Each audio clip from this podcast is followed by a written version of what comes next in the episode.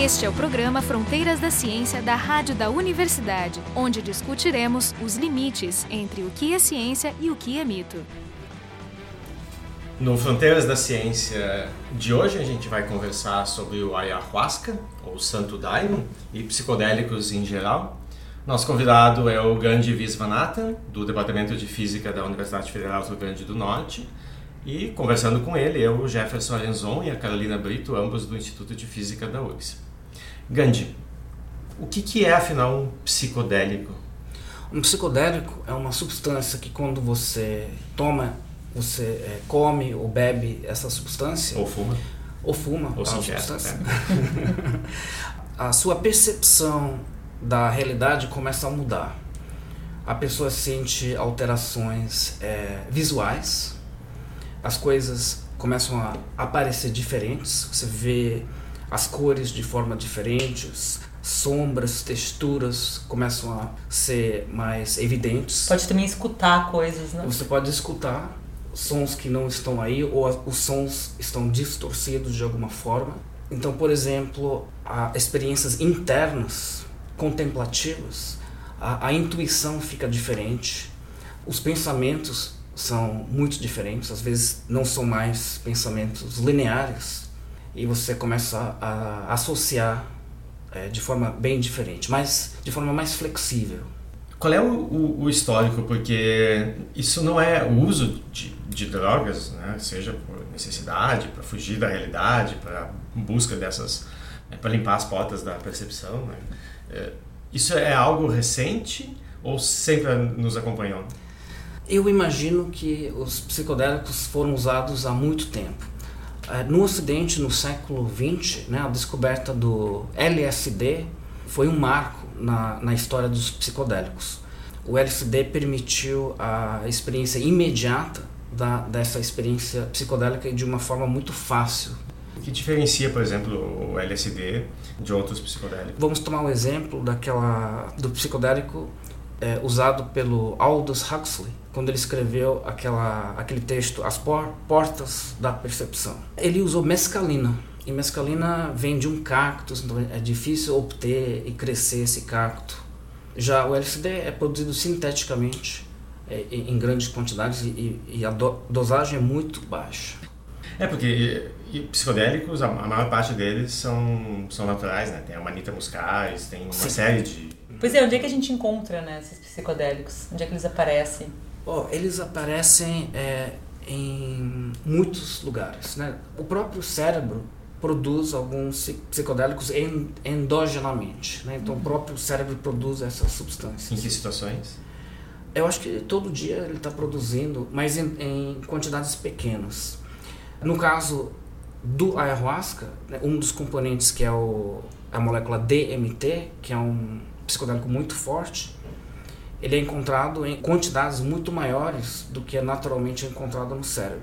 Mas o próprio cérebro produz DMT. E o que, que a gente sente quando bebe o ayahuasca?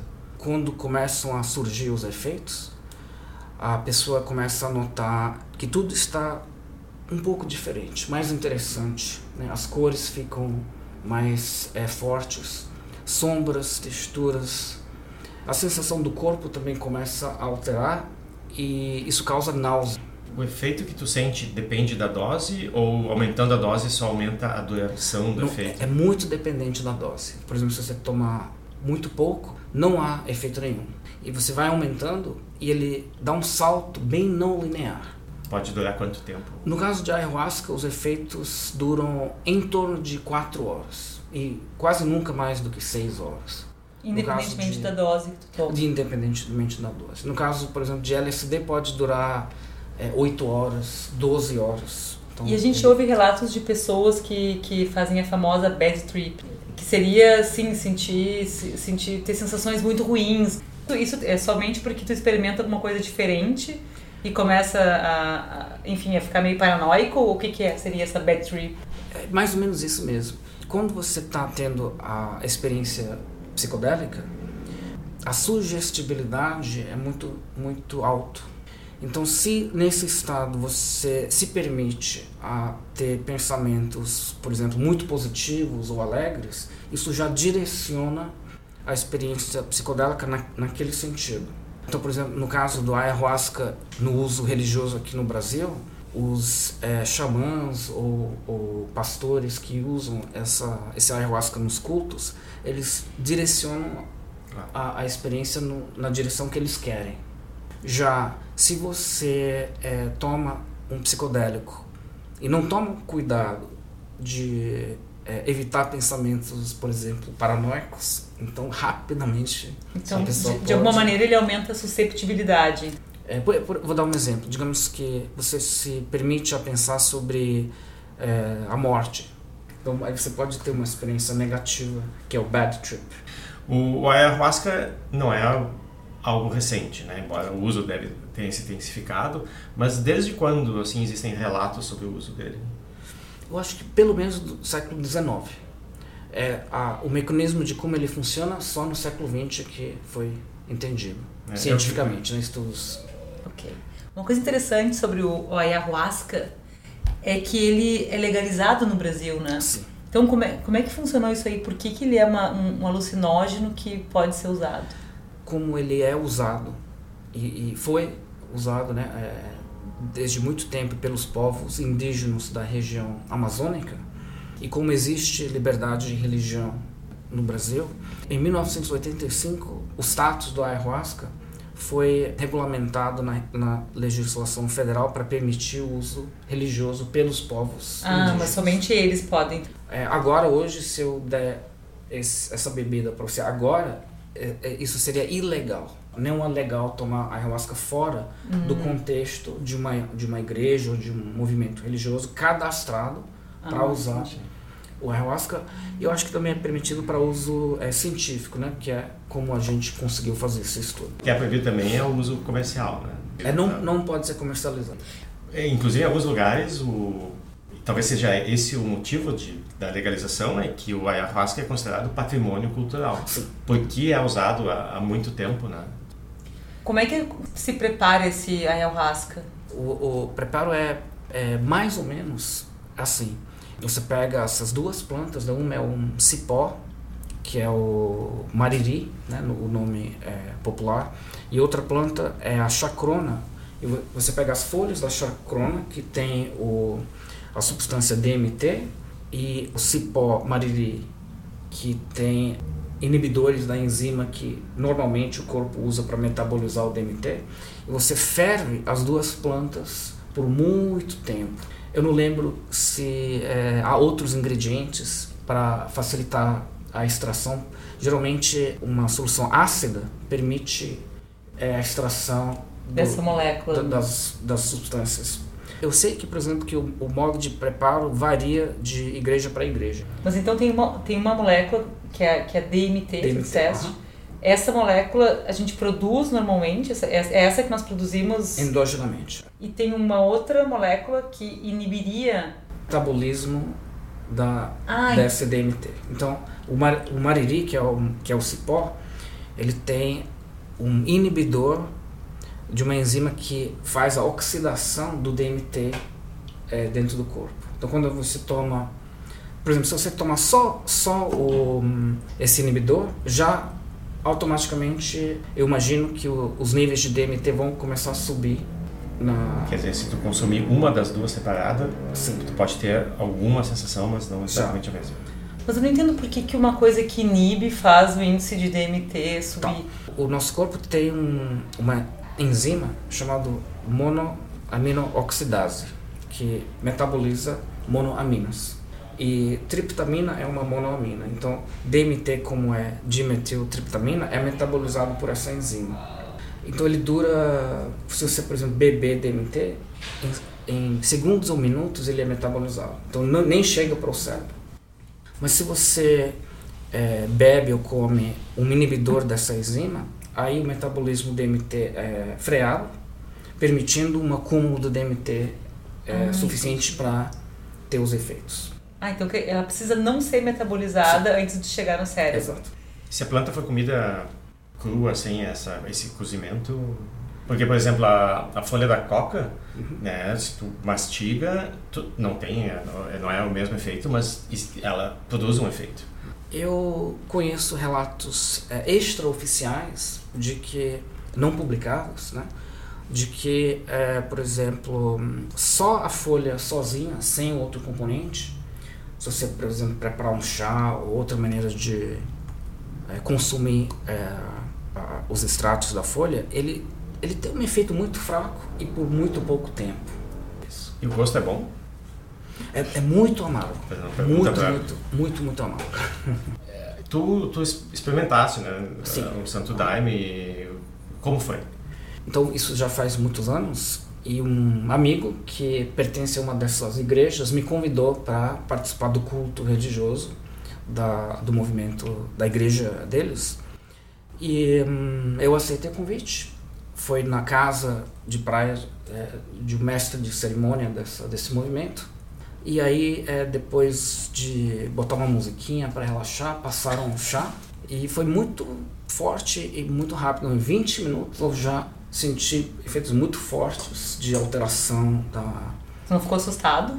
Assim, bastante assustado. Porque tem uma imagem, aquela do, que tu mostraste na tua apresentação, uhum. de pessoas que fazem pinturas uhum. sob efeitos da droga e é tudo muito colorido, Sim. muito brilhante. Bem típico do que eu vi e senti. Existe alguma correlação entre as experiências da mesma pessoa? Porque tu disse que tu pode ter, pode fazer esse priming e preparar a pessoa para o tipo de experiência que ela vai ter. Mas eu imagino que uma parte da experiência é baseada na maneira como a pessoa é, independente de como ela está. Né? Existe algum estudo que mostra assim uma correlação entre as experiências sucessivas, sucessivas né? o histórico de eu, experiências eu da pessoa? Eu não sei é, nenhum, de nenhum estudo assim, mas como é, na época que eu provei esse ayahuasca, eu, eu, fiz mais de uma vez, eu fiz talvez 5, 10 vezes, faz muitos anos, então não lembro mais quantas vezes exatamente foi, mas cada vez foi muito diferente. Provoca efeitos de perda de memória também? Não. Como é que a gente pode testar cientificamente esses efeitos? E, ou quanto ah, pode ser difícil ah, de, entendi. de medir? Assim? Ou seja, é estudos da, da percepção subjetiva ou, é, qualquer tipo de efeito que possa ser medido. É, os efeitos fisiológicos, né, acho que são muitos estudos já e, e, os efeitos são bastante conhecidos. Né? Agora, é muito mais difícil estudar a experiência subjetiva. Então, isso geralmente é feito via questionários é, durante. Né, você pergunta à pessoa durante a experiência psicodélica como é que ela está se sentindo pede para preencher questionários, etc. Com relação aos efeitos fisiológicos que tu mencionaste, quais são os efeitos conhecidos? Há pequenas alterações, pressão, taxa cardíaca, mas não são muito, muito graves. Né? Então, a gente falou bastante assim sobre os efeitos imediatos do uso, né? mas o que, que se sabe sobre os efeitos a longo prazo? Né? Uma pessoa que tem um histórico de consumo de 10 anos, 20 anos, né? É, é, excelente pergunta. É, é, é uma questão fascinante, porque um dos fatores que aumentou muito o interesse em estudar não só ayahuasca, mas psicodélicos de forma mais geral, é que os membros dessas, desses movimentos, dessas igrejas, o mais conhecido é a União do Vegetal, que usam a cada duas semanas, religiosamente, essa bebida, eles têm indicadores de saúde mental acima da média da população. Isso pode ser por vários motivos, mas aumentou muito o interesse em tentar é, descobrir se isso é um efeito da bebida, ou seja, se a bebida deixa a pessoa mais equilibrada de alguma forma. Pode ser é, só uma correlação, né? Ou se é só uma correlação. Sim, porque, porque eles estão estudando inclusive os efeitos psicodélicos para antidepressivos, né? Exatamente. Né? O Draulio Araújo, que é um dos colaboradores do nosso trabalho, que, que coletou os dados, a outra linha de trabalho dele com, a, com a ayahuasca é estudar depressão. Se sabe se a ayahuasca causa dependência física ou psicológica, algum tipo de dependência? É, tudo que eu li até agora é no sentido de que a ayahuasca não causa dependência química nenhuma. Inclusive é, é uma experiência bastante, é, como ela é muito intensa, ela chega a ser desagradável, né, em certos sentidos. Então não é uma experiência que seria buscado por quem quer fazer é, por exemplo, viagens recreacionais, por exemplo. Não é, não é, é prazeroso né, naquele sentido. Então tem que estar dentro desse contexto religioso mesmo. Sim. Né? E tem alguma medida também, além dessa questão da, da, de enxergar, ouvir coisas, assim, tem alguma com relação à, motricidade? Por exemplo, se eu, se eu tenho que fazer uma, uma tarefa de. uma tarefa fina de pegar coisas, Ah, entendi. Posso Nesse- dirigir? Durante, Bom, dirigir, claro, obviamente não. durante a experiência, né? Isso. o corpo fica muito. é, a ascensão é, é de muito peso. Então fica muito difícil até levantar e ir para o banheiro, por exemplo. Então, é certamente, por exemplo, dirigir um automóvel, nem, sim. nem pensar, né? Eu acho que a pessoa não vai querer trabalhar com as mãos. Vocês recentemente fizeram um trabalho né, científico para tentar entender como o ayahuasca influencia nas conexões cerebrais. Como é que vocês resolveram fazer esse tipo de estudo? Anos atrás eu conheci é, um dos colaboradores, o professor Draulio Araújo, e comentei um pouco sobre a ayahuasca. E alguns anos depois ele conseguiu é, coletar os dados usando uma máquina de ressonância magnética lá em Ribeirão Preto. E ele fez o design do experimento com vários voluntários que já eram é, habituados a tomar o ayahuasca. E esses voluntários entraram na máquina de ressonância magnética antes de tomar o chá e novamente 40 minutos depois de tomar o chá. É uma medida para cada pessoa antes e depois. Não, não tem uma sequência de medidas É, é uma. É é, um, daqui uma semana ou não, em é. em outro era, era, contexto. era antes e 40 minutos depois. Porque tu tinha falado que o, o priming ele influencia o efeito da, do uso da droga. Né? Então, esse tipo de controle foi feito de tentar preparar todos os participantes do experimento para estarem mais ou menos no mesmo estado emocional ou não? Quem é, poderia responder essa pergunta seria o professor Draulio. É, mas eu imagino que não foi feito nada nesse nível. É, todos os voluntários já eram é, habituados a tomar o ayahuasca regularmente. Então eu imagino que eles mesmos já fizeram uma auto auto priming, digamos assim, Claro, isso vai para ser. para Vocês já tinham um autocontrole para conseguir guiar a situação. sim. Para tu conseguir entrar na, na, na- naquela, naquele buraco que é a ressonância magnética, já numa situação normal já é claustrofóbico. Imagina numa situação onde tu tá vendo coisas. Deve ser. Sim. Olha, você tem que ter autocontrole importante, né? Mas e o que, que vocês observaram? Vocês tinham então essa. Vocês tinham quantas pessoas, vocês, quantos voluntários É, participaram? foram nove voluntários, dos quais é, os dados para sete dos voluntários eram de é, é, excelente qualidade. Então, nosso estudo foi baseado em sete voluntários. Mas qual é o tipo de dados que vocês têm? São as regiões do cérebro que estão ativas? Ou exatamente o que, que vocês medem? É, o que nós temos é um, digamos assim, um filme tridimensional do cérebro por alguns segundos ou minutos. É um frame a cada segundo ou cada dois segundos, mas em vez de ser uma imagem bidimensional, é uma sequência de figuras tridimensionais. Sim, vocês conseguem então reconstruir realmente o que está acontecendo no cérebro em três dimensões. Ao mesmo. longo do tempo. A varredura que a tomografia faz, é, quanto tempo ela leva para varrer? Ou seja, essa imagem tridimensional que vocês têm, ela na verdade não é um instantâneo, Não porque é. tem esse tempo de varredura, Uhum. então ela tem um, cost grading temporal ali, tem um- esse intervalo de tempo da, da medida, só para ter uma ideia da hora. Eu não sei, mas é menos de dois segundos. E o que, que vocês fazem então com os dados?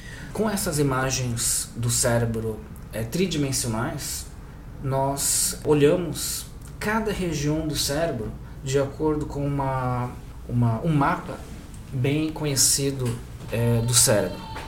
É, mais especificamente, o córtex cerebral, que é a camada mais externa do cérebro. Aí, olhando o sinal ligado à oxigenação local das regiões do cérebro, nós conseguimos ter um sinal que dá informações sobre quão oxigenado está cada uma dessas regiões. A oxigenação indica atividade cerebral maior. E o que nós olhamos foi a correlação de eh, pares de regiões diferentes com relação a essa oxigenação. Né? O tal do sinal BOLD, que é um sinal da oxigenação local. A correlação, tu quer dizer uma região é ativa e a outra região Ativa é ao ativada mesmo tempo. ao mesmo tempo, não depois. e não depois. né? E é essa correlação entre regiões que a gente chama de conexão entre as regiões. Então, não necessariamente há uma conexão física, por exemplo, de neurônios entre é, cada parte e região. O que nós estamos olhando é a conexão funcional do cérebro, ou seja, quando essa região, quando, como, quando uma dada região do cérebro está mais ativa, a outra está ativa ao mesmo tempo, então isso seria uma conexão. E vocês dividem o cérebro aproximadamente em quantas regiões? É em aproximadamente 100 regiões. E é um, uma segmentação do cérebro, uma divisão do cérebro é bem padrão nessa área de medicina e neurociência. Ou seja, basicamente vocês consideram o cérebro como uma, uma região espacial e estudam correlações entre regiões.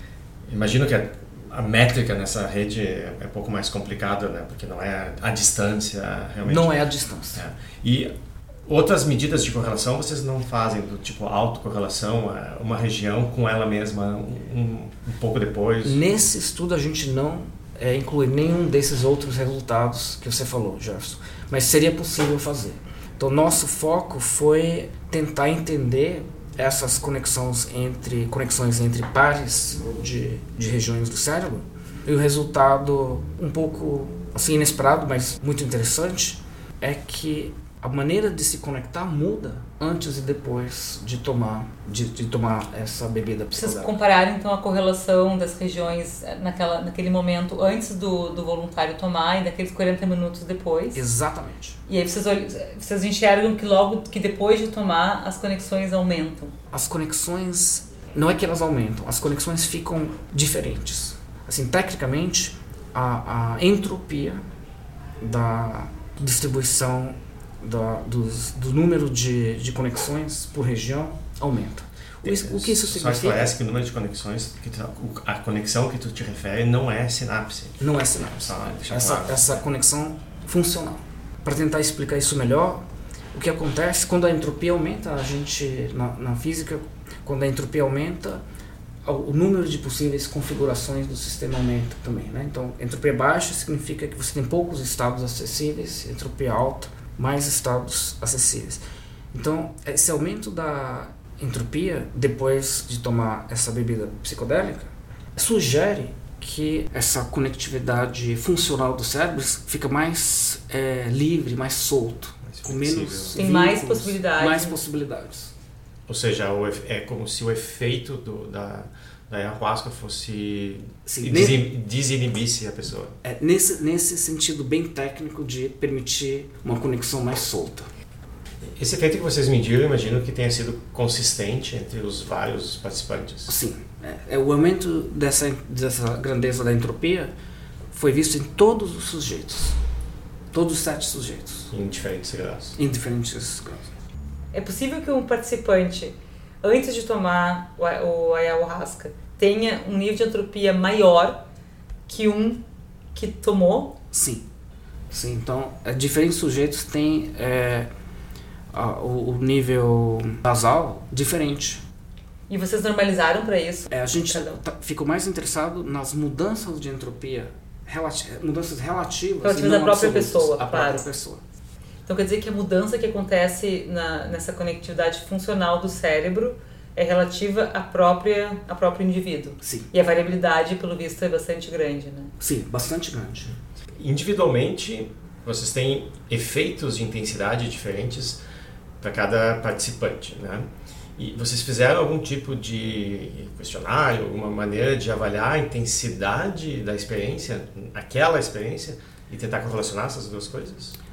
Nós temos alguns resultados preliminares nesse sentido, mas ainda estamos estudando o que é que, como podemos correlacionar a entropia basal de cada sujeito com outros aspectos ligados àquele sujeito.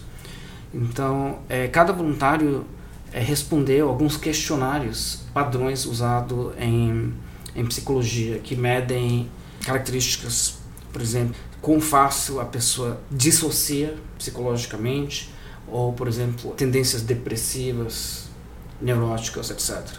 E há, encontramos correlações, é, correlações entre a entropia e, e alguns desses é, é, medidas de personalidade. Mas isso para a atividade basal e para o uhum. efeito daquela experiência da, né, da, da ingestão da, da ayahuasca e a intensidade do, do efeito, o tipo de, de experiência que a pessoa teve com o, Ah, a avaliação. É isso, é, estamos é, olhando isso agora. Eu não lembro de cabeça o que nós já é, encontramos e o que não encontramos ainda. Mas é uma coisa interessante de.